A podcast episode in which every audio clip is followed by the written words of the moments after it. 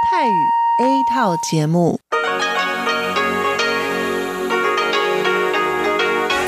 ที่นี่สถานีวิทยุเรดิโอไต้หวันอินเตอร์เนชันแนล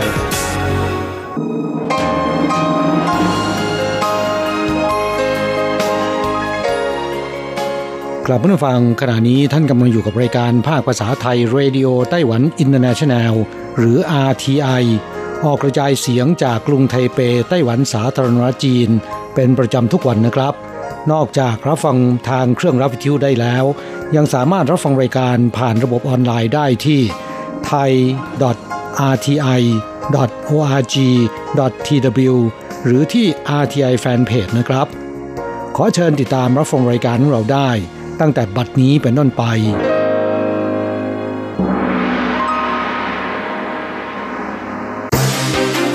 ลำดับแรก ขอเชิญติดตามรับฟัง ข่าวประจำวัน สวัสดีค่ะ คุณผู้ฟังที่เคารพ ช่วงของข่าวประจำวันจากรายการเรดิโอไต้หวันอินเตอร์เนชันแนล ประจำวันจันทร์ที่ 29 กรกฎาคม พุทธศักราช 2562 สำหรับข่าวไต้หวันมีดิฉันการจยากริชยาคมเป็นผู้รายงานค่ะ หัวข้อข่าวมีดังนี้กระทรวงกลาโหมไต้หวันเผย กำลังจับตาสถานการณ์ซ้อมรบทางทะเลของกองทัพจีนคอมมิวนิสต์อย่างใกล้ชิด เกียรติภูมิไต้หวัน นักเรียนหญิงชั้นป .3 คว้าแชมป์เลขคณิตคิดในใจนานาชาติที่ญี่ปุ่น มาตรการช่วยดูแลผู้ป่วยชั่วคราวแทนผู้อนุบาลต่างชาติผ่านไป 8 เดือน มีผู้ขอใช้บริการเพียง 2 เปอร์เซ็นต์คู่สมรสชาวจีนให้ญาติยืมบัตรประกันสุขภาพแห่งชาติไต้หวันรักษามะเร็ง ยอมสารภาพหลังแพทย์ออกใบรับรองการตายไม่ตรงตัว โดนจับแล้วผู้นำเข้าขนุนแผ่นจากเวียดนามในไทเป อ้างเหตุยอดขายไม่ดี แก้ไขวันผลิตของเก่าให้ใหม่ขึ้น ไต้หวันอากาศดี 3 วันพฤหัสบดีนี้อากาศเปลี่ยน ฝนตกถึงสุดสัปดาห์ ต่อไปเป็นรายละเอียดของข่าวค่ะ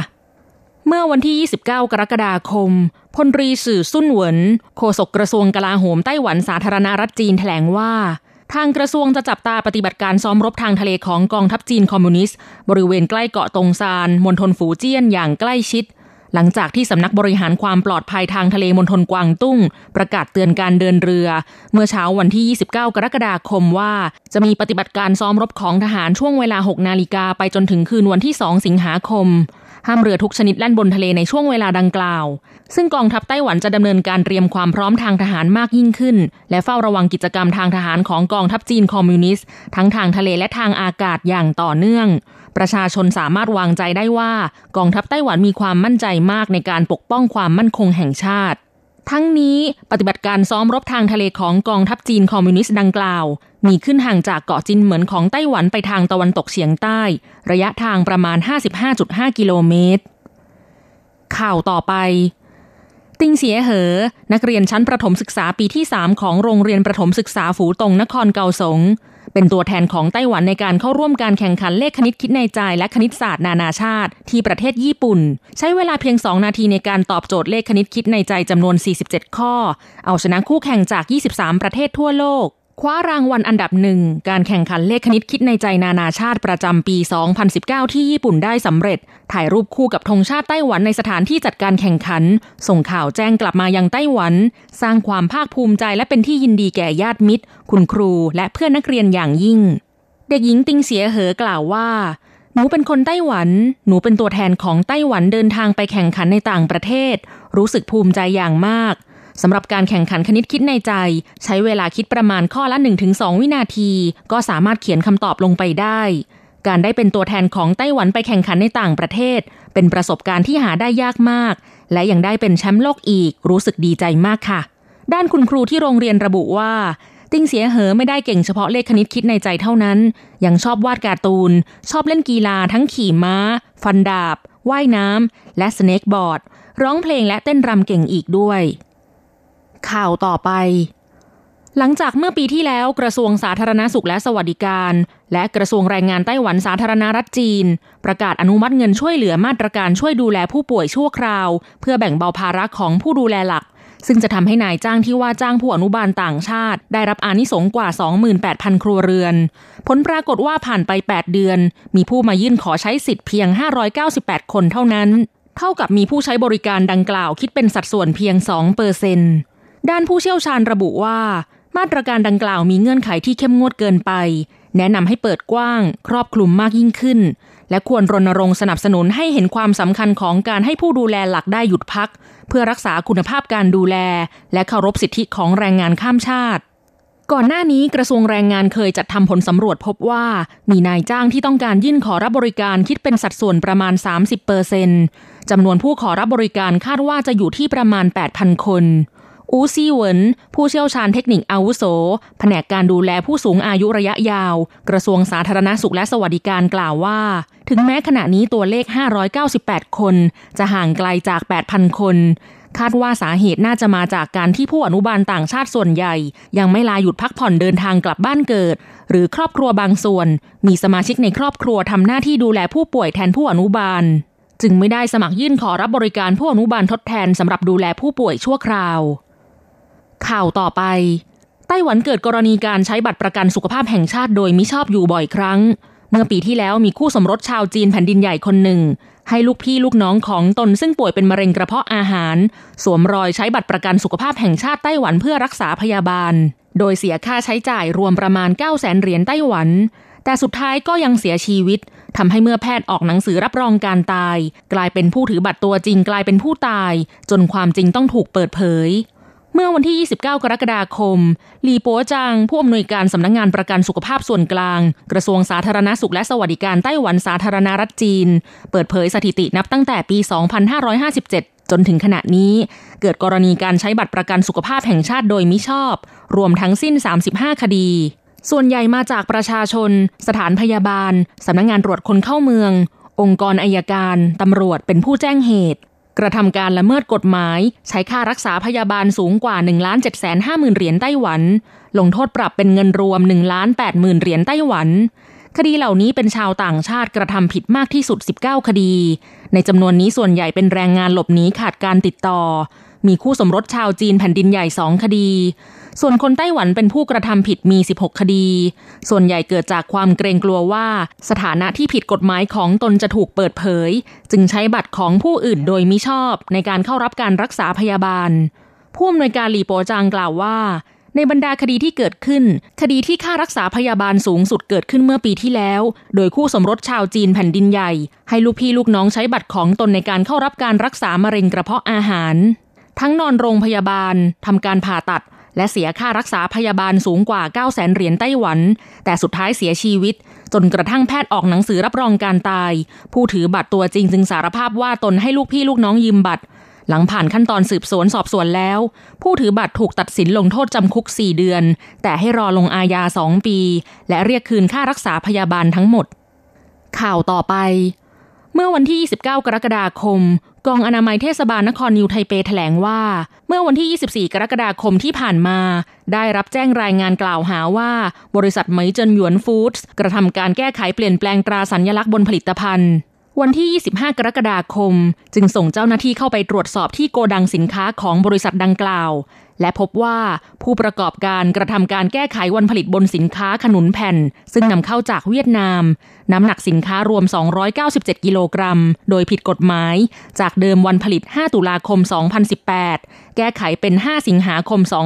2019 ด้านบุตรของกรรมการผู้จัดการบริษัทดังกล่าวรับสารภาพว่า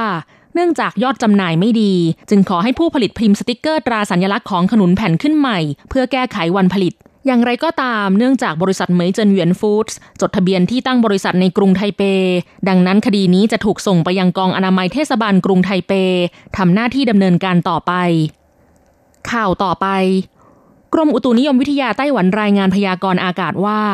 วันพฤหัสบดีนี้ไต้หวันได้รับอิทธิพลจากความกดอากาศสูงบริเวณมหาสมุทรแปซิฟิกลอยตัวขึ้นสู่ทางเหนือ ความกดอากาศต่ำทางตอนใต้เคลื่อนตัวตามมาทำให้พื้นที่ภาคตะวันออกและภาคใต้ อาจมีฝนตกไปจนถึงฝนตกหนัก แล้วจะเป็นเช่นนี้ไปจนถึงสุดสัปดาห์สำหรับสภาพอากาศในวันที่ 29 กรกฎาคม ท้องฟ้าแจ่มใส อากาศร้อนอบอ้าวทุกพื้นที่ อุณหภูมิทะลุ 33 องศาเซลเซียสขึ้นไป ส่วนพื้นที่แอ่งกระทะในกรุงไทเปและนครนิวไทเป นครเถาหยวน เมืองซินจู เมืองฮวาเหลียน เมืองไถตง นครไถหนาน นครเกาสง และเมืองผิงตง อุณหภูมิสูงกว่า 36 องศาเซลเซียส เป็นสัญญาณเตือนอุณหภูมิสูงเป็นสีเหลือง ขอเตือนให้ประชาชนระมัดระวังป้องกันแสงแดดเมื่ออยู่กลางแจ้ง สภาพฝนช่วงหลังบ่ายอากาศมีฝนฟ้าขนอง แต่ขอบเขตพื้นที่ย่อขนาดลงจากเมื่อ 2-3 วันก่อน สภาพอากาศจะเป็นเช่นนี้ไปจนถึงวันพุธนี้ ส่วนการแปรปรวนของลมในเขตร้อนที่เคลื่อนตัวอยู่บริเวณตะวันออกของทะเลจีนใต้ และทางตะวันออกของฟิลิปปินส์มี 2 จุดอยู่ในขณะนี้ ช่วง 2 วันนี้อาจก่อตัวขึ้นเป็นพายุดีเพรสชันเขตร้อน ส่วนจะพัฒนาระดับขึ้นเป็นพายุไต้ฝุ่นหรือไม่ต้องจับตาสถานการณ์ต่อไป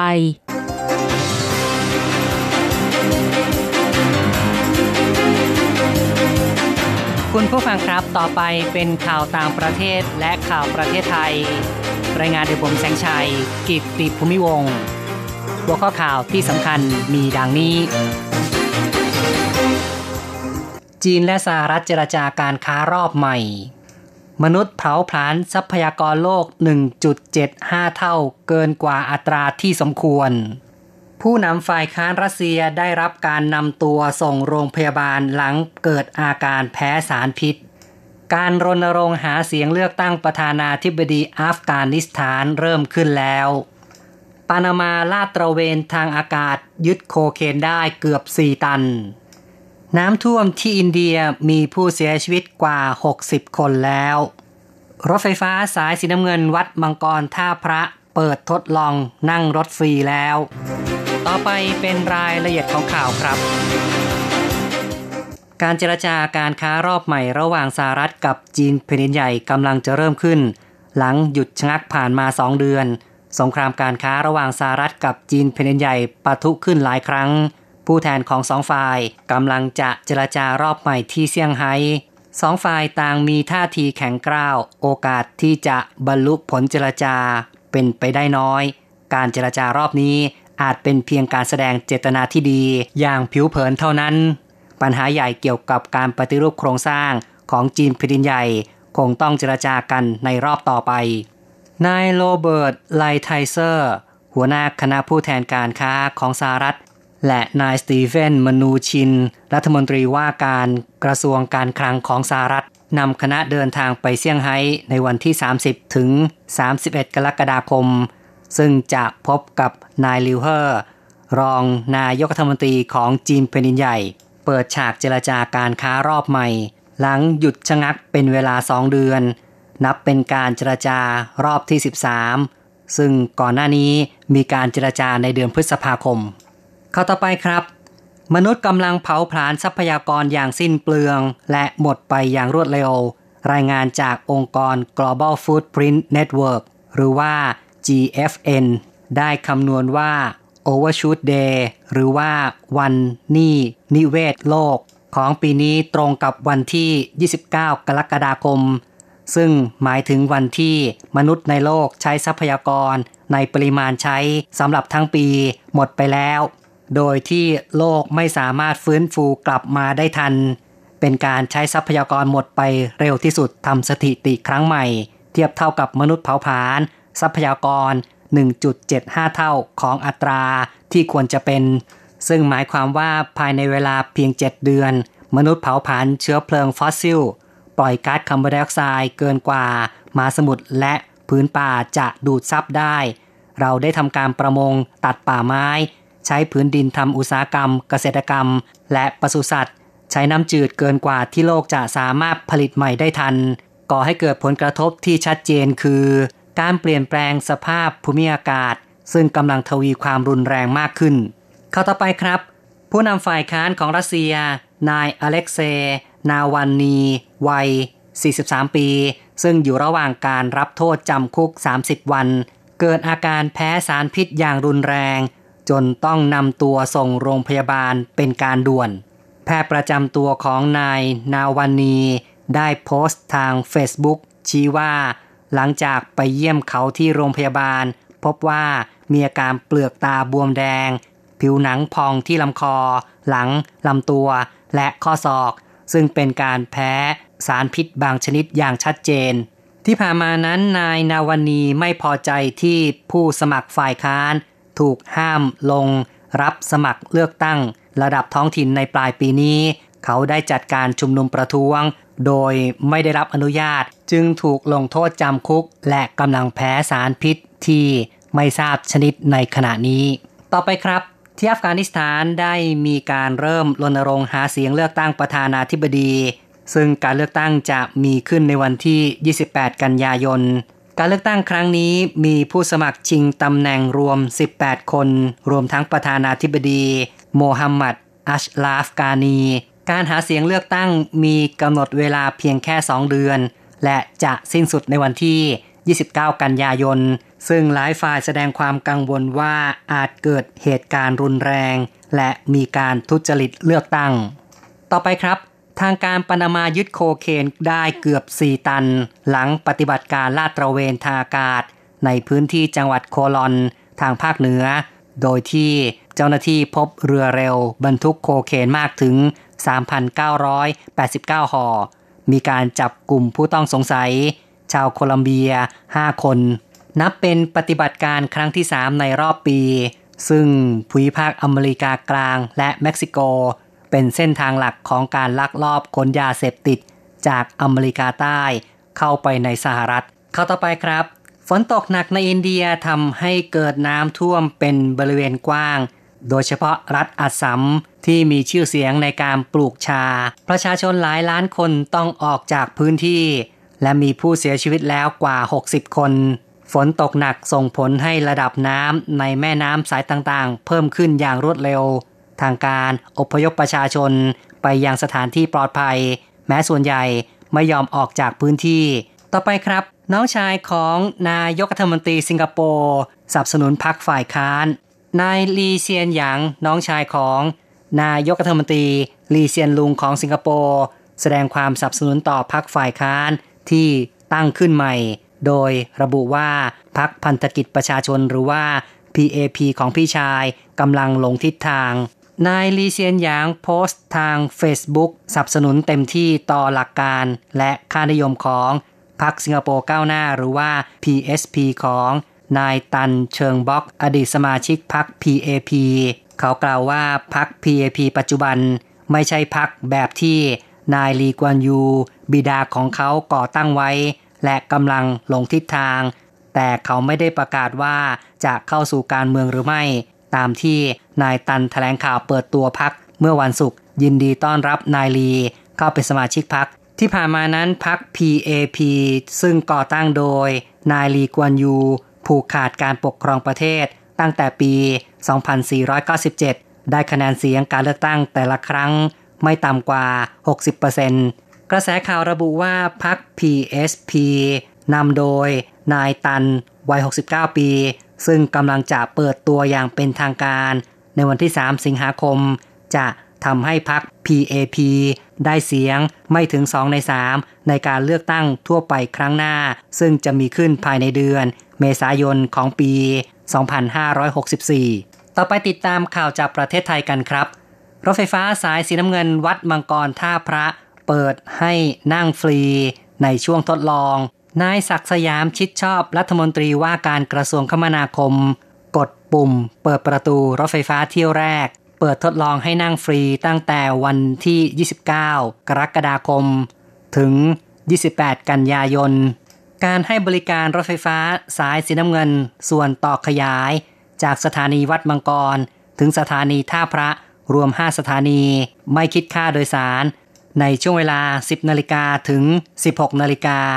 เข้าต่อไปครับ กรมทรัพย์สินทางปัญญาของไทยประกาศขึ้นทะเบียนสิ่งบ่งชี้ทางภูมิศาสตร์ หรือว่า GI กับสินค้าอีก 4 รายการคือ สับปะรดสีทอง จังหวัดระยอง เครื่องปั้นดินเผาด่านเกวียน จังหวัดนครราชสีมาข้าวเหนียวเขี้ยวงู จังหวัดเชียงราย และกาแฟเมืองกระบี่ซึ่งการประกาศขึ้นทะเบียนสิ่งบ่งชี้ ทางภูมิศาสตร์หรือว่า GI กับสินค้า 4 รายการนี้ จะทำให้มีสินค้าได้รับการขึ้นทะเบียนรวม 111 รายการจาก 71 จังหวัด โดยมี 2 จังหวัดที่ได้รับการจด GI ใหม่คือ ระยองและกระบี่ เหลืออีกเพียง 6 จังหวัดที่ยังไม่มีสินค้า GI อีกข่าวหนึ่งครับ ที่ลบบุรีกำลังมีความคึกคักในการท่องเที่ยว นักท่องเที่ยวหลั่งไหลชมเมืองบาดาล บ้านหนองบัว ซึ่งเป็นแลนด์มาร์คใต้เขื่อนป่าศักชลสิทธิ์ที่ จมอยู่ใต้น้ำนานกว่า 20 ปี ในปีนี้น้ำลดลงถึงระดับต่ำสุด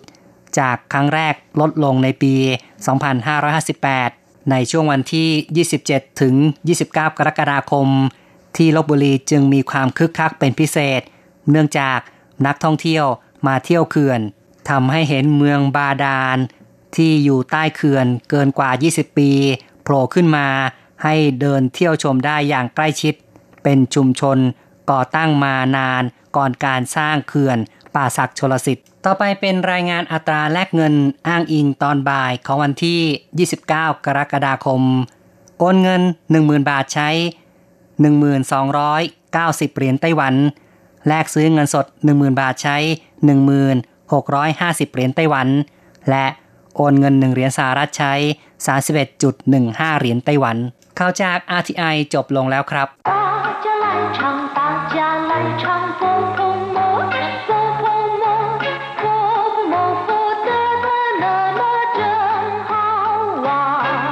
สวัสดีครับเพื่อนผู้ฟัง พบกันในวันนี้เราจะมาเรียนวิทยาลัยภาษาจีนทางอากาศภาคเรียนที่สองบทที่ 15 ของแบบเรียนชั้นต้น บทที่ 15จั่วจะนั่งหรือนั่งอยู่กับที่ ในบทนี้นะครับ เราจะมาเรียนรู้สนทนาภาษาจีนกลางที่เกี่ยวกับการนั่งและก็การยืน อย่างเช่นว่า ยืนหรือว่านั่งทำอะไรสักอย่างหนึ่งเป็นต้น第十五课坐着一 课文，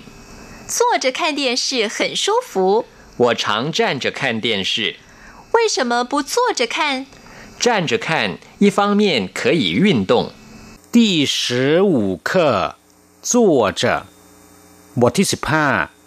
นั่ง หรือนั่งอยู่กับที่คำว่าจั่วแปลว่านั่ง อย่างเช่นว่าชิงจั่วแปลว่าเชิญนั่ง หรือว่ากรุณานั่ง โปรดนั่ง จั่วหัวเชอก็คือนั่งรถไฟจั่วกงเชอก็คือนั่งรถประจำทางหรือนั่งรถเมล์จั่วฉวนแปลว่านั่งเรือจั่วเฟจีก็คือนั่งเครื่องบิน โดยสารเครื่องบินจั่วเว่ยก็คือที่นั่ง แต่ถ้าเป็นจั่วเหลา ซึ่งเหลาก็คือคุกหรือว่าเรือนจำจะแปลว่าติดคุก หรือต้องโทษอยู่ในเรือนจำเรียกว่าจั่วเหลา อีกคำหนึ่งที่เกี่ยวข้องกับคำว่าจั่วเช่นกัน คือจั่วเย่จือแปลว่าอยู่ไฟ หรือสตรีหลังคลอดจะพักฟื้นสุขภาพร่างกายเป็นเวลาหนึ่งเดือน ช่วงเวลานี้เรียกว่าจั่วเย่จือส่วนคำว่าจะเป็นสับเสริม แสดงการต่อเนื่องของการกระทำอย่างเช่นว่าท่าจ้านเจอกุงจั่วเขากำลังยืนทำงานท่าเช่าเจอชัวเขาพูดไปหัวเราะไปว่า นอกจากนี้แล้วยังใช้หลังคำกริยา เพื่อเสริมน้ำเสียงในการออกคำสั่งหรือว่าการกำชับนะครับ อย่างเช่นว่าทิ้งจะจงฟังให้ดี กุ้ยจะแปลว่าจงคุกเขา่าเมื่อนนำเอาคำว่าจั่วมารวมกับคำว่าจะหมายถึงนั่งอย่างต่อเนื่อง หรือว่านั่งอยู่กับที่ เช่นจั่วจะขั้นชูนั่งดูหนังสือจั่วจะเชาเย็นนั่งสูบบุหรี่จั่วจะ吃饭นั่งทานข้าว เอาละครับกลับเข้ามาในบทเรียน เราจะไปดูความหมายของประโยคสนทนาในบทนี้กัน坐着看电视很舒服นั่งดูทีวี สบายจริงๆ坐着看电视ก็คือนั่งดูทีวี电视คือทีวีหรือโทรทัศน์看电视ก็คือดูทีวีหรือดูโทรทัศน์坐着看电视ก็คือนั่งดูทีวี หรือนั่งดูโทรทัศน์很舒服 แปลว่า สบายจริงๆ คำว่าชูฝูแปลว่าสบาย แปลว่ามีความสุขเขินก็หมายถึงว่า มากหรือว่าจริงๆเขินชูฝูก็คือสบายมาก สบายจริงๆ หรือมีความสุขจริงๆ เรียกว่าเขินชูฝู坐着看电视很舒服นั่งดูทีวี สบายจริงๆ我常站着看电视ผมมักจะยืนดูทีวี วัวฉังจ้านจะแปลว่า ผมมักจะยืน หรือผมยืนบ่อยๆคำว่าฉัง แสดงถึงความถี่ในการกระทำแปลว่าบ่อยๆเสมอ หรือเป็นประจำจ้านจะแปลว่ายืน ยืนอยู่กับที่วัวฉังจ้านจะก็คือผมมักจะยืนบ่อยๆ หรือผมมักจะยืนเป็นประจำขั้ดูทีวี ผมมักจะยืนดูทีวีเป็นประจำ หรือผมมักจะยืนดูทีวีบ่อยๆ พูดว่า我常站着看电视为什么不坐着看ทำไมไม่นั่งดู为什么แปลว่าทำไม不坐着看ไม่นั่งดู坐着看ก็คือนั่งลงดู หรือว่านั่งอยู่กับที่ดู นั่งดูนะครับ不坐着看ก็คือไม่นั่งดู ทำไมไม่นั่งดู ในภาษาจีน พูดว่า为什么不坐着看站着看一方面可以运动ยืนดู สามารถออกกำลังกายพร้อมๆกันไปด้วย站着看ยืนดูคำว่าอี้ฟังเมียนเป็นการแสดงถึงการกระทำอย่างหนึ่งดำเนินไปพร้อมๆกับการกระทำอีกอย่างหนึ่งนะครับเคยแปลว่า สามารถหรือว่าได้ ยื่นต้งก็คือออกกำลังกาย หรือว่าเล่นกีฬา แต่ว่าในที่นี้นะครับ หมายถึงออกกำลังกายยี่ฟังเมียนเคยยื่นต้งหมายถึงว่าเวลายืนเนี่ยสามารถที่จะออกกำลังกายไปพร้อมๆกันด้วย เรียกว่ายี่ฟังเมียนเคยยื่นต้ง站着看一方面可以运动ยืนดู สามารถออกกำลังกายไปพร้อมๆกันด้วย ครับผู้ฟังหลังจากทราบความหมายของประโยคสนทนาในบทนี้ผ่านไปแล้วนะครับ ต่อไปขอให้เปิดไปที่หน้า 64 ของแบบเรียน เราจะไปเรียนรู้คำศัพท์ใหม่ๆในบทเรียนนี้ ศัพท์คำที่หนึ่งเจอธิบายคร่าวๆไปแล้วนะครับ เมื่อครู่นี้ว่า เป็นศัพท์เสริมเท่านั้น ตัวเองไม่มีความหมายโดยตรงแต่อย่างใด เป็นศัพท์เสริมที่ใช้หลังคำกริยาแสดงว่า การกระทำนั้นๆกำลังดำเนินต่อเนื่องไป เช่น他笑着说话 หล่อนพูดไปยิ้มไป ที่วัวหนาจช่วยผมถือไว้ นอกจากนี้แล้วนะครับคำว่าจะยังใช้หลังคำกริยาบางคำจะมีความหมายไปในทางเน้น หรือว่าเสริมคำสั่งการหรือการกำชับ เช่นจ้านจะจงยืนดีๆ ทิ้งจะจงฟังให้ดีๆจั่วจะแปลว่านั่งนิ่งๆ อย่ากระดุกกระดิกศัพท์คำที่สอง เป้า ย่อมาจากคำว่าเป้าจื่อแปลว่าหนังสือพิมพ์จงเหวินเป้าจื่อก็คือหนังสือพิมพ์จีนไต้หวนเป้าจื่อหนังสือพิมพ์ไทย บางครั้งก็เรียกย่อๆว่าเป้านะครับ อย่างเช่นว่า จงเหวินเป้า ซึ่งยังมีความหมายเดิมนะครับ คือหนังสือพิมพ์จีนไต้หวนเป้าก็คือหนังสือพิมพ์ไทย ถ้าเป็นรื่อเป้าก็คือหนังสือพิมพ์รายวัน เจ้าเป้าก็คือรายสัปดาห์ควายเป้าแปลว่าข่าวด่วน เพราะคำว่าเป้ายังมีความหมายว่ารายงาน ส่วนคำว่าจื่อก็คือกระดาษจื่อเฉียน แปลว่ากระดาษเงินกระดาษทอง ที่ชาวจีนมักจะนิยมซื้อมาเผา เพื่อทำบุญอุทิศให้ญาติที่เสียชีวิตไปแล้วจื่อจังก็คือกระดาษจื่อเหลาหูคำนี้แปลตรงตัวเลยนะครับ แปลว่าเสือกระดาษจื่อช่างฐานปิง แปลว่า วางแผนยุทธการบนแผนกระดาษ เป้าจื่อคือกระดาษที่รายงานข่าว ซึ่งก็คือหนังสือพิมพ์นั่นเอง ในภาษาจีนเรียกหนังสือพิมพ์ว่าเป้าจื่อศัพท์คำต่อไปชูฝูแปลว่า ความรู้สึกที่สบาย เช่น睡得很舒服นอนหลับสบายจริงๆ洗过澡后身体觉得很舒服อาบน้ำแล้วร่างกายรู้สึกสดชื่นสบาย แต่ถ้าเป็น ปู่ชูฝูแปลว่าไม่สบาย หรือมีอาการไม่สบาย เรียกว่าปู่ชูฝู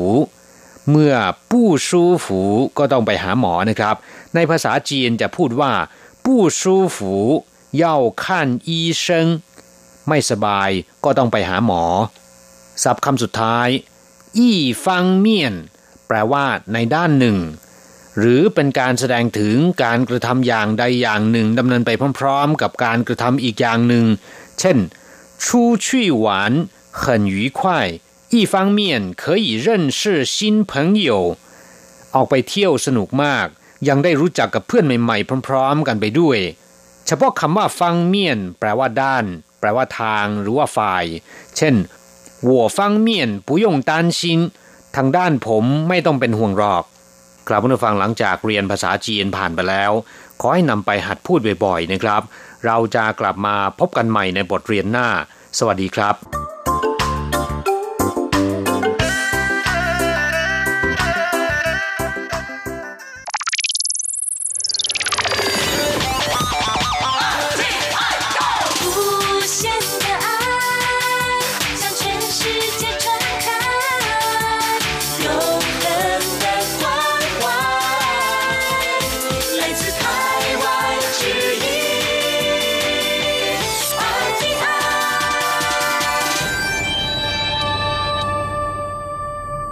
ครับคุณครับขณะนี้คุณกำลังติดตามรับฟังรายการภาคภาษาไทยจากสถานีวิทยุ RTI ซึ่งส่งกระจายเสียงจากกรุงไทเป ประเทศสาธารณรัฐจีนอยู่นะครับและต่อไปนั้นก็ขอเชิญคุณผู้ฟังติดตามรับฟังรายการกระแสประชาธิปไตย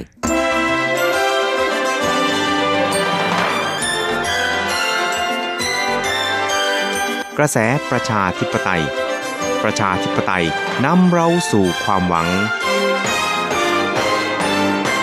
ขอต้อนรับคุณผู้ฟังสู่กระแสประชาธิปไตย โดยกฤษณัยสายประพาส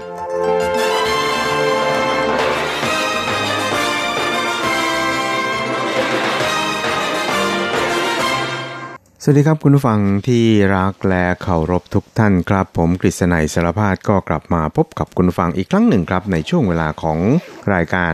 กระแสประชาธิปไตยนะครับ ซึ่งก็จะพบกันเป็นประจำทุกสัปดาห์ครับ ในค่ำวันจันทร์แล้วก็เช้าวันอังคาร 3 ครั้งด้วยกันนะครับ ก็จะนำเอาเรื่องราวความเคลื่อนไหวที่น่าสนใจทางด้านการเมืองในไต้หวัน ในช่วงที่ผ่านมามาเล่าสู่ให้กับคุณผู้ฟังได้รับฟังกันนะครับครับสำหรับสัปดาห์ที่ผ่านมานี่นะครับ หลังจากที่ท่านประธานาธิบดีชาอิงเหวินผู้นำของไต้หวันสาธารณจีน ได้เสร็จสิ้นการเยือน4พันธมิตรใน ทะเลแคริบเบียนแล้วนี่นะครับ ก็ปรากฏว่าในช่วงขากลับเนี่ยนะครับ ปรากฏว่าก็มีสสของพรรค New Power Party นะครับ หรือเรียกกันว่า NPP เนี่ยนะครับ ก็ได้ออกมาเปิดโปงหรือว่าออกมาแฉนะครับว่าเครื่องบินพิเศษของท่านผู้นำไต้หวันนี่นะครับ มีการขนบุหรี่ปลอดภาษีแบบที่เรียกว่าหนีภาษีเข้ามาเป็นนับ หมื่นคอตตอนเลยทีเดียวนะครับ ซึ่งก็ถือว่าเป็นระเบิดลูกลูกใหญ่นะครับหลังการเยือนพันธมิตรของท่านผู้นำไต้หวัน เพราะฉะนั้นเนี่ยก็เลยส่งผลให้ผลสำเร็จของการเยือนต่างประเทศของท่านผู้นำไต้หวันในคราวนี้นะครับ ถูกกลบไปด้วยข่าวที่เกี่ยวข้องกับการขนบุหรี่ปลอดภาษี หรือว่าหนีภาษีเนี่ยมากับ เครื่องบินพิเศษของท่านประธานาธิบดีไช่อิงวนนะครับ ซึ่งการขนบุหรี่ดังกล่าวนี่นะครับ ก็ไม่ใช่ขนกันมาเพียงแค่ร้อยหรือว่า 200 หรือว่าพันสองพันคอตตอนนะครับ แต่ว่าเที่ยวนี้เนี่ยมาเป็นหมื่นคอตตอนเลยทีเดียวนะครับ ก็ปรากฏว่าเป็นเรื่องใหญ่โตนะครับ ท่านอธิบดีกรมความมั่นคงแห่งชาติของไต้หวันนะครับ ก็ถูกสั่งปลดกลางอากาศโดยทันทีทีเดียวครับ เพราะว่าเป็นผู้ที่ ดูแลนะครับเกี่ยวกับหน่วยรักษาความปลอดภัยของทำเนียบประธานาธิบดีนะครับแล้วก็บุหรี่ที่ขนกันเข้ามาเป็นหมื่นข้อต้อนนี่นะครับ ก็เป็นการสั่งซื้อของหน่วยรักษาความปลอดภัยที่ขึ้นตรงต่อกรมความมั่นคงแห่งชาติด้วยนะครับ เพราะฉะนั้นเนี่ยการสั่งปลดดังกล่าวนี่นะครับ ก็ถือว่าอาจจะเรียกได้ว่าเป็นการสังคยนาครั้งใหญ่นะครับ แล้วก็ทางท่านประธานาธิบดีใช่หัวนั้น ก็ได้ กำชับนะครับว่าจะต้องตรวจสอบเรื่องนี้ให้แจ่มชัด แล้วก็ให้เเรียกว่ารู้ว่าสาเหตุเนี่ยมาจากไหนนะครับให้ไปถึงต้นต่อให้ได้นะครับ เพราะว่ามูลค่าของบุหรี่หนีภาษีเหล่านี้เนี่ยนะครับมีมูลค่าหลายล้านเหรียญไต้หวันนะครับแล้วก็มีหลักฐานชัดเจน มีการสั่งไชน่าแอร์ไลน์ซึ่งเป็นสายการบินแห่งชาติของไต้หวันนะครับแล้วก็ทำหน้าที่ดูแลเกี่ยวกับ เที่ยวบินพิเศษของท่านผู้นำไต้หวันเยือนต่างประเทศในคราวนี้นะครับ เป็นผู้ที่ช่วยสั่งซื้อบุหรี่หนี้ภาษีเหล่านี้ให้กับหน่วยรักษาความปลอดภัยของทำเนียบประธานาธิบดีนะครับ เพราะฉะนั้นเนี่ยก็เลยทำให้ข่าวนี้เป็นข่าวที่โด่งดังนะครับ แล้วก็เรียกว่าเฉาโฉพอสมควรเลยทีเดียวนะครับ แต่ว่าอย่างไรก็ตามเนี่ยนะครับหลังจากที่ทางทำเนียบประธานาธิบดีเนี่ยได้กลับไปตรวจสอบการ สั่งซื้อบุหรี่หนีภาษีหรือว่าปลอดภาษีเหล่านี้นะครับก็พบว่าจริงแล้วเนี่ยนะครับครั้งนี้ไม่ใช่ครั้งแรกนะครับ แต่ว่าเป็นการสั่งซื้อที่มีมาตั้งแต่ในยุคของรัฐบาล ท่านประธานาธิบดีมาอิงจิวนะครับก็คือตั้งแต่ปี 2014 นะครับซึ่งแต่ละปีเนี่ยก็มีการสั่งซื้อไม่กี่ร้อยคอตตอนนะครับในตอนแรกตอนหลังเนี่ยก็เพิ่มขึ้นมาเป็นนับพันคอตตอน แล้วก็มาสุดท้ายเนี่ยในช่วงที่ผ่านมาเนี่ยนะครับเป็นถึง นับหมื่นคอตตอนเลยทีเดียวนะครับ เพราะฉะนั้นเนี่ยก็เลยถือว่าเป็นเเรื่องใหญ่พอสมควรครับ ซึ่งทางท่านประธานาธิบดีไช่อิงหวนเนี่ยก็ได้แสดงท่าทีที่โกรธจัดเลยทีเดียวนะครับ ว่าจะต้องสอบสวนแล้วก็หาคนผิดมาลงโทษให้ได้ครับ พร้อมครั้งยืนยันนะครับว่า ถึงแม้ว่า ประเพณีการสั่งซื้อบุหรี่ปลอดภาษีเหล่านี้ของหน่วยรักษาความปลอดภัยของเทมเนียประธานาธิบดี ในช่วงขณะที่ผู้นำไต้หวันเยือนต่างประเทศนี้นะครับ จะเป็นธรรมเนียมปฏิบัติมาก่อนนะครับ แต่ก็ไม่ได้หมายความว่า พฤติกรรมเหล่านี้นั้นเป็นพฤติกรรมที่ถูกต้องตามกฎหมายนะครับ เกี่ยวกับเรื่องนี้นะครับนายติงหยินกงในฐานะโฆษกของทำเนียบประธานาธิบดีไต้หวันนี่นะครับ ก็ได้ชี้แจงนะครับ โดยบอกว่า我们初步向相关人员 询问好包括他们自己所知悉好จากการสอบถามในเบื้องต้นกับผู้ที่เกี่ยวข้องนี่นะครับ ก็พบว่าเท่าที่ทราบเนี่ยหรือว่าเป็นผู้ที่มีส่วนเข้าไปมีส่วนร่วมด้วยนี่นะครับ ก็ทราบว่าการจัดซื้อบุหรี่ปลอดภาษีเหล่านี้นะครับ ครั้งนี้ไม่ใช่ครั้งแรกนะครับ แล้วก็เป็นประเพณีที่ปฏิบัติกันมาก่อนที่ท่านประธานาธิบดีไช่หงวนเนี่ย จะเข้าดำรงตำแหน่งผู้นำไต้หวันด้วยซ้ำไปนะครับ เพราะฉะนั้นเนี่ยในส่วนนี้เนี่ยทางทำเนียบประธานาธิบดีนั้นก็จะมีการดำเนินการในการตรวจสอบนะครับว่าเป็นมาอย่างไรแล้วก็จะต้องสาวไปให้ถึงต้นต่อทีเดียวครับ โดยเฉพาะอย่างยิ่งการสั่งซื้อในคราวนี้นั้น สั่งซื้อนับหมื่นคอตตอนนะครับ เป็นการสั่งซื้อเพื่อที่จะหนีภาษีแล้วก็นำมาจำหน่าย เพื่อทำกำไรหรือว่าเอาเงินเข้ากระเป๋าตัวเองหรือเปล่าอะไรทำนองนี้นะครับครับสำหรับเจ้าหน้าที่ที่ถูกปลดออกไปนะครับก็คืออธิบดีกรมความมั่นคงแห่งชาตินะครับนายเผิงเซิ่งจูนะครับ แล้วก็ นอกจากนี้เนี่ยก็ยังมีพลตรีจางเจียนะครับหัวหน้าหน่วยรักษาความปลอดภัยของทำเนียบประธานาธิบดีครับสำหรับอธิบดีกรมความมั่นคงแห่งชาตินั้น ท่านประธานาธิบดีไช่หัวเนี่ยก็ได้แต่งตั้งนายชิวกัวเจิ้งนะครับให้ดำรงตำแหน่งอธิบดีกรมความมั่นคงแห่งชาติสืบแทนนะครับ ซึ่งเดิมทีเนี่ยนะครับนายชิวกัวเจิ้งนั้นก็ดำรงตำแหน่งประธานคณะกรรมการฐานผ่านศึกนะครับ แล้วก็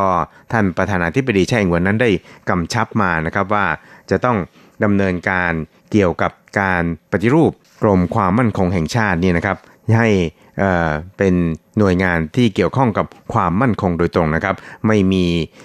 พฤติกรรมที่ผิดกฎหมายใด ๆนะครับ เพราะฉะนั้นเนี่ยภารกิจของนายชิวคราวนี้เนี่ยนะครับก็รู้สึกว่าหนักอึ้งพอสมควรครับเพราะว่าท่านประธานาธิบดีชาอิงหวนนั้นก็สั่งการให้ดำเนินการสอบสวน ให้แล้วเสร็จภายใน 1 สัปดาห์ครับ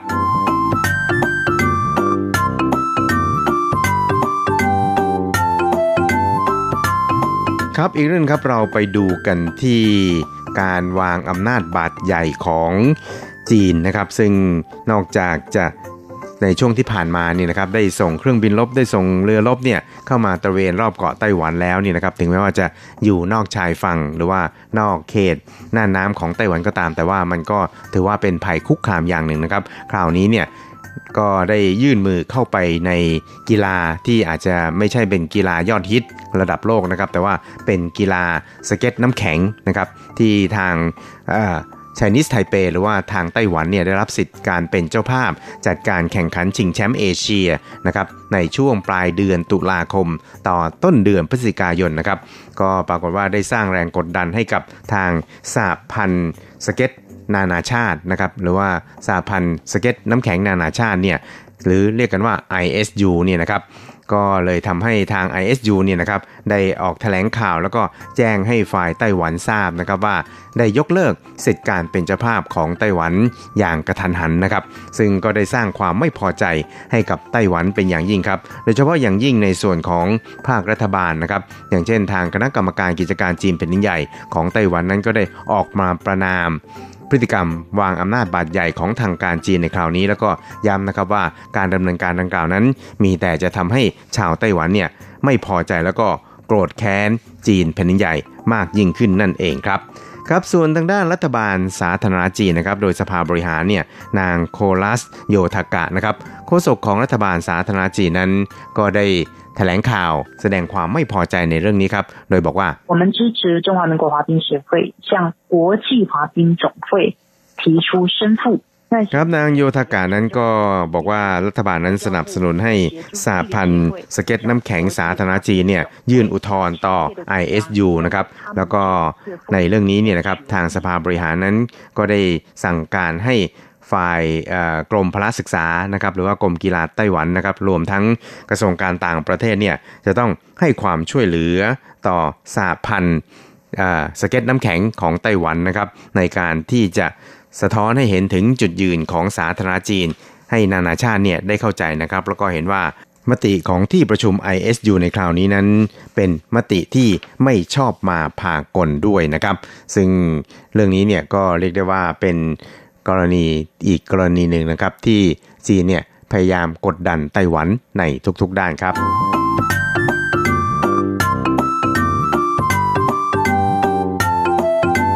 ครับอีกเรื่องหนึ่งครับเราไปดูกันที่จีนแผ่นใหญ่นะครับ ก็ได้ออกหนังสือปกขาวกลาโหมในช่วงสัปดาห์ที่ผ่านมานะครับ โดยได้ใช้ถ้อยคำแล้วก็ ได้ระบุเนื้อหาสาระที่เกี่ยวข้องกับไต้หวันเนี่ยค่อนข้างมากพอสมควรเลยทีเดียวนะครับ โดยเฉพาะอย่างยิ่งการใช้ถ้อยคำที่ค่อนข้างแข็งกร้าวนะครับ ถึงขนาดที่บอกว่าการแยกไต้หวันเป็นเอกราชนั้นมีเพียงหนทางเดียวเท่านั้นนั่นก็คือความตายนั่นเองครับ แล้วก็ได้ย้ำนะครับว่าจีนนั้นจะไม่ยอมละทิ้งการใช้กำลังอาวุธต่อไต้หวันนะครับ ซึ่งการไม่ละทิ้งการใช้กำลังอาวุธต่อไต้หวันของจีนนั้นนะครับ กลาโหมของจีนเนี่ยก็ได้อ้างว่าเป็นไปเพื่อที่จะมุ่งตรงต่อกำลังจากภายนอกที่เข้ามาแทรกแซงกิจการภายในของจีนเท่านั้นเองครับ ซึ่งเรื่องนี้นะครับทางคณะกรรมการกิจการจีนเป็นใหญ่ ของไต้หวันสาธารณจีนนั้น ก็ได้ตอบโต้นะครับ โดยบอกว่าจีนคอมมิวนิสต์นั้น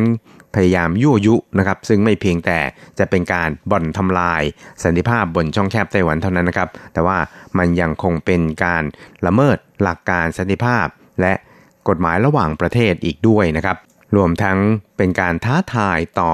ระบบระเบียบความปลอดภัยในภูมิภาคนี้ด้วย ซึ่งก็ส่งผลให้ประเทศต่างๆ โดยรอบเนี่ยรู้สึกไม่สบายใจนะครับ แล้วก็รู้สึกวิตกกังวลเป็นอย่างยิ่งครับ ทั้งนี้นะครับนายชิวฉุยเจิงนะครับรองประธานคณะกรรมการกิจการจีนแผ่นใหญ่ หรือ MAC ของไต้หวันนะครับในฐานะโฆษกเนี่ยก็ได้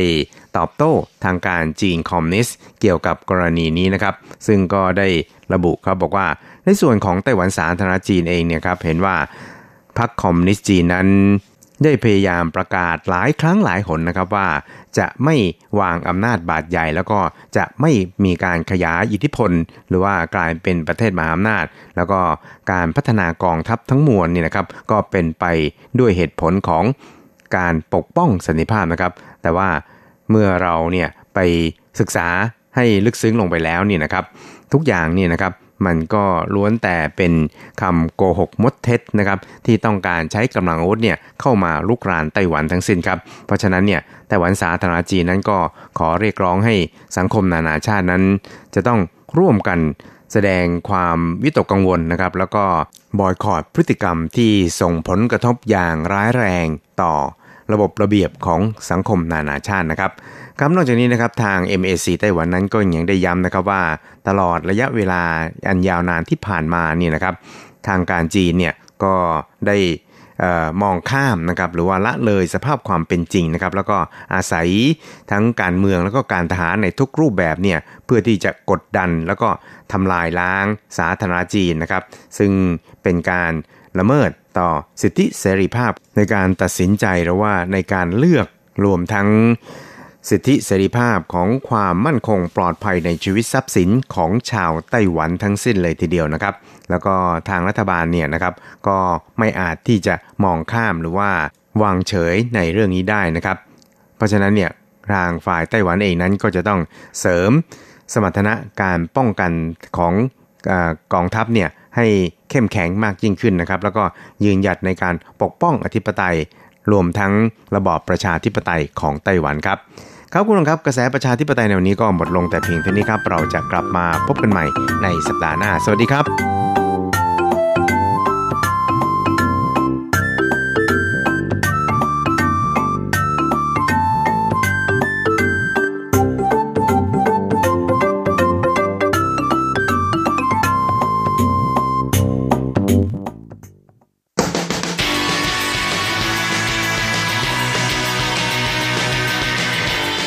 มองปัจจุบัน โลกปัจจุบัน เปลี่ยนแปลงตลอดเวลา ทุกอย่างไม่หยุดอยู่กับที่ ย้อนอดีต ย้อนดูเรื่องราว วัฒนธรรม ความคิด ความเป็นอยู่ของผู้คนในอดีต มองปัจจุบัน ย้อนอดีตดำเนินรายการโดย แสงชัย กิตติภูมิวงศ์รจรัตน์ยนต์สุวรรณ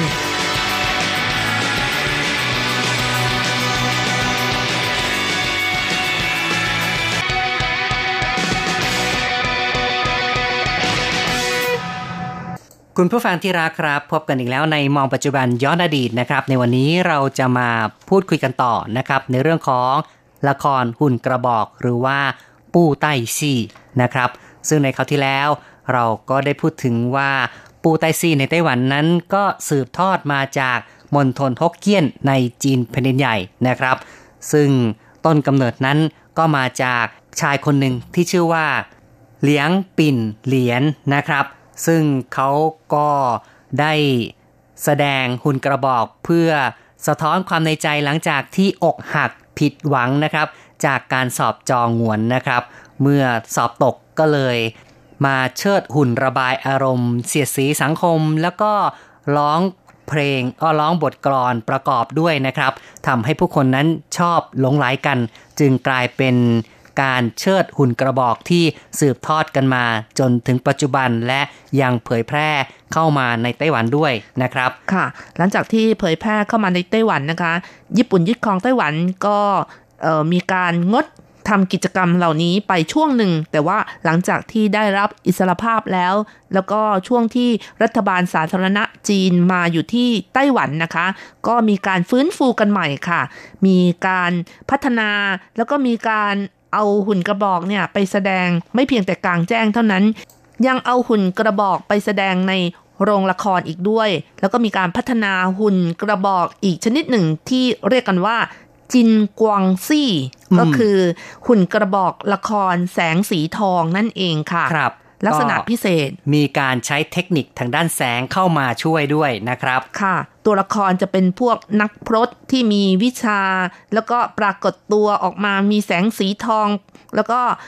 หรือไม่ก็ใช้ดาบอาวุธต่างๆนะคะ จะมีประกายแวววาว ซึ่งผู้เชิดจะใช้เทคนิคผูกผ้าที่มีสีสันต่างๆ ให้ที่ปากหรือว่าที่ตัว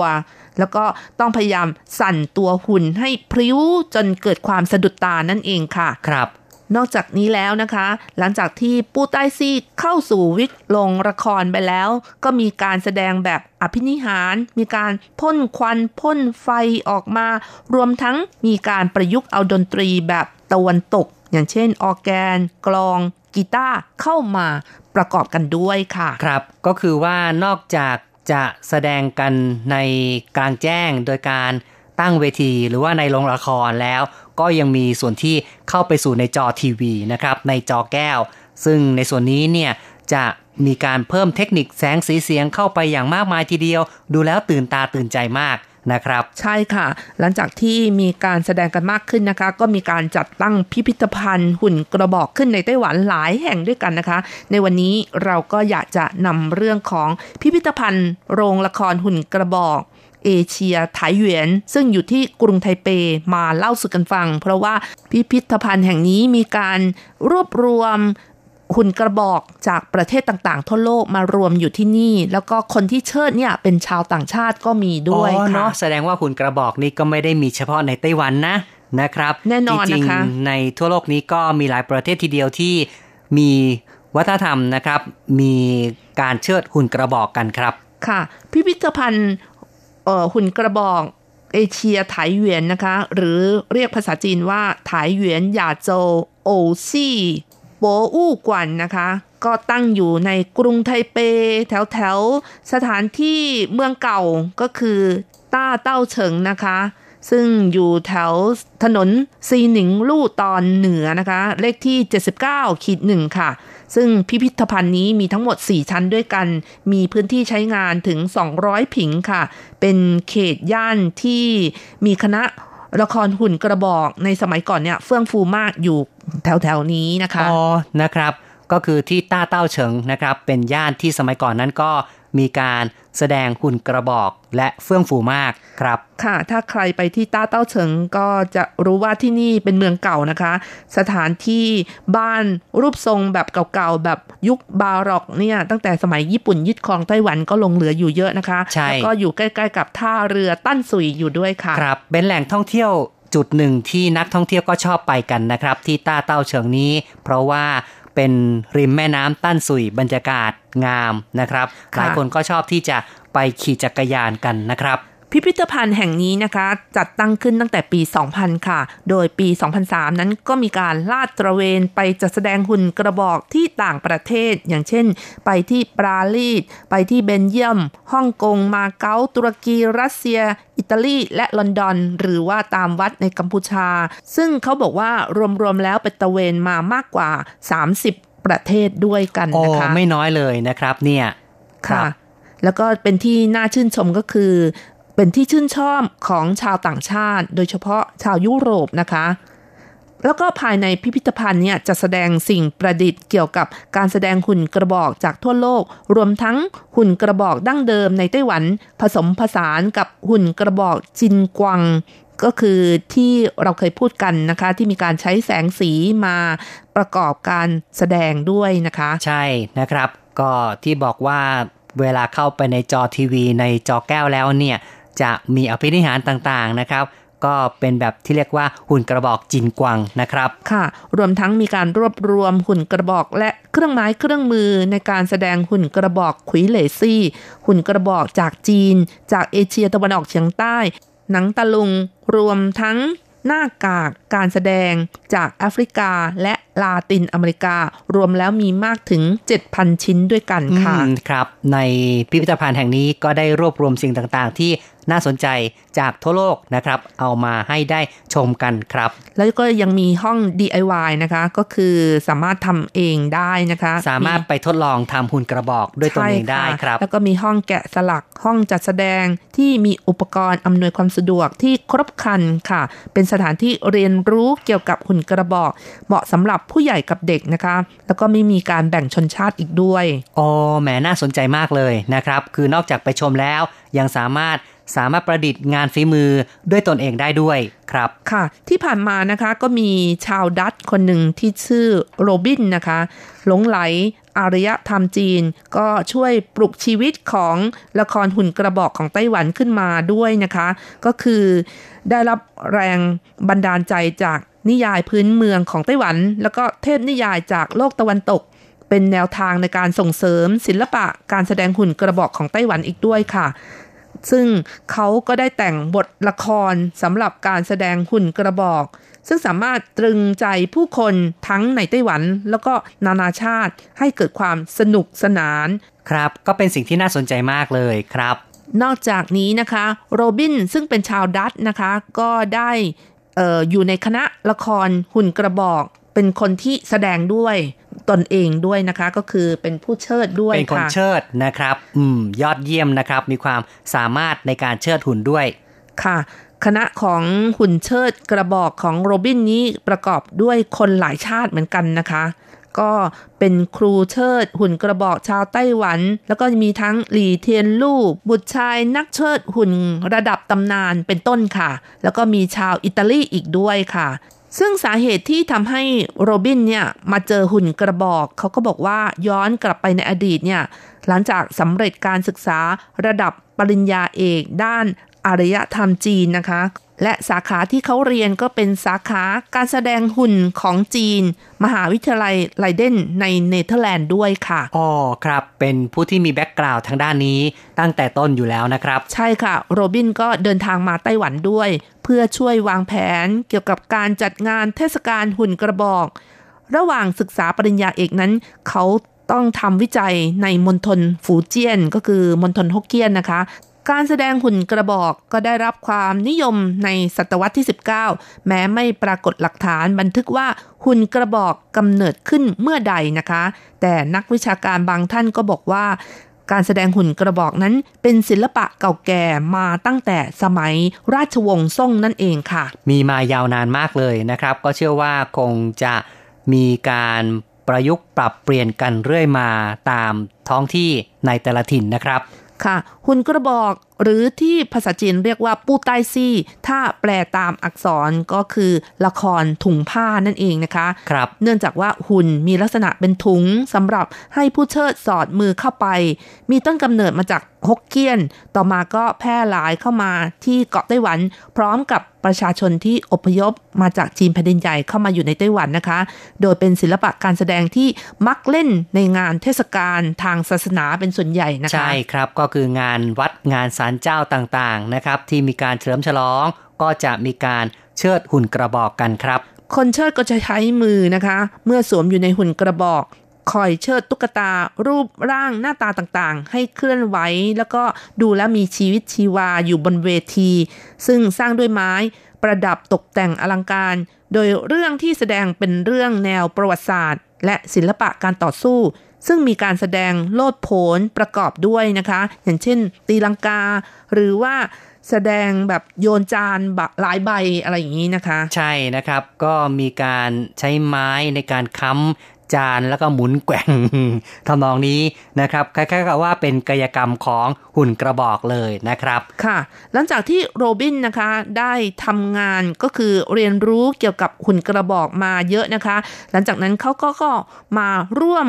งานกับศูนย์หุ่นกระบอกของไต้หวัน ซึ่งต่อมาเนี่ยศูนย์นี้ก็กลายเป็นพิพิธภัณฑ์ขึ้นมา ซึ่งปัจจุบันก็คือพิพิธภัณฑ์ โรงละครหุ่นกระบอกเอเชียไทยเหวียนนั่นเองค่ะ ครับ โรบินกล่าวว่าในไต้หวันนั้นมีกลุ่มผู้แสดงหุ่นกระบอกจำนวนมาก โดยคนนิยมดูรายการแสดงหุ่นกระบอกทางโทรทัศน์ แต่การชักนำให้ผู้คนยอมควักเงินซื้อตัว๋ว ชมการแสดงที่โรงละครนั้นน้อย ยังเป็นปัญหาท้าทายมากเลยทีเดียว ปัจจุบันมีคณะละครหุ่นอยู่ประมาณ 300 กว่าคณะในไต้หวัน ซึ่งส่วนใหญ่เปิดการแสดงตามงานวัด ขณะที่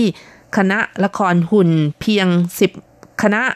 คือไม่เยอะนะคะ เปิดการแสดงที่โรงละครเท่านั้นค่ะอืมเป็นเรื่องท้าทายการแสดงที่โรงละครนี่ถือว่าคงต้องซื้อบัตรเข้าไปชมกันนะครับ แต่ว่าตามงานวัดนั้นก็คือว่าทางเจ้าภาพทางวัดทางสันเจ้า เป็นผู้ว่าจ้างให้ไปแสดงนะครับ ค่ะ โรบินนี่ก็พยายามที่จะแบบช่วยกันฟื้นฟูงานเกี่ยวกับการเชิดหุ่นกระบอกของไต้หวันนะคะ ก็มีการแต่งบทละครสำหรับการแสดงเอง แล้วก็มีการนำเชิดหุ่นกระบอกตามศิลปะดั้งเดิมของไต้หวันมาประยุกต์กับวิธีการเล่าเรื่องแบบตะวันตก พร้อมกับใส่เอฟเฟกต์ต่างๆ เข้าไปด้วยนะคะอืมผสมผสานนะครับ ทั้งในส่วนของ แบบดั้งเดิมของไต้หวันนี่นะครับ กับแบบของฝรั่งตะวันตกครับ ค่ะเพื่อเพิ่มสีสันหรือว่าเพิ่มความเร้าใจให้กับผู้ดูนะคะ โรบินบอกว่าตัวเองเนี่ยทำอย่างนี้ก็เพราะว่าได้รับแรงบันดาลใจมาจากการได้รับการเลี้ยงดูในสมัยเด็กๆ และจากอารยธรรม และวัฒนธรรมของคนจีนนั่นเองนะคะ ที่ได้ศึกษากันมา อืม เป็นสิ่งที่เขาชอบนะครับ เนื่องจากว่าศึกษาทางด้านจีน วัฒนธรรมจีนมามากนะครับ ค่ะ ผลงานของละครเรื่องหนึ่งของโรบินนะคะ ได้แก่มาโคโปโลนะคะ ละครแนวรักซึ่งได้แรงบันดาลใจมาจากนักสำรวจชาวอิตาเลียนนะคะ ผู้ซึ่งมีชื่อเสียงระเบือไกลจากการเดินทางสำรวจจนพบดินแดนจีนนั่นเองค่ะ ละครหุ่นกระบอกเรื่องนี้ใช้บทภาคเป็นภาษาไต้หวันโอ้ภาษาอ๋อฮกเกี้ยนด้วยภาษาแล้วก็ฮกเกี้ยนนะครับภาษาอิตาเลียนด้วยอืมครับ ขณะที่บรรเลงเพลงในเรื่องก็ใช้เพลงคลาสสิกของจีน แล้วก็โอเปร่าของอิตาลีด้วย ใช่ครับแหม้เป็นเก่งนะเรื่องที่สร้างสารรค์ขึ้นมาได้แบบที่เรียกว่า ประสานทั้งตะวันตกตะวันออกเข้ามานะครับแหมเป็นสิ่งที่ท้าทายไม่น้อยเหมือนกันนะครับ คุณผู้ฟังครับการพูดคุยในรายการมองปัจจุบันย้อนอดีต ในวันนี้มาถึงจุดที่เราจะต้องอำลากันไปก่อนชั่วคราวนะครับ อย่าลืมกลับมาพบกับมองปัจจุบันย้อนอดีตในครั้งต่อไปครับ ในครั้งนี้ผมแสงชัยกิตติภูมิวงและคุณรจรัตน์อำลาไปก่อน อย่าลืมกลับมาพบกันใหม่นะครับ สวัสดีครับ สวัสดีค่ะ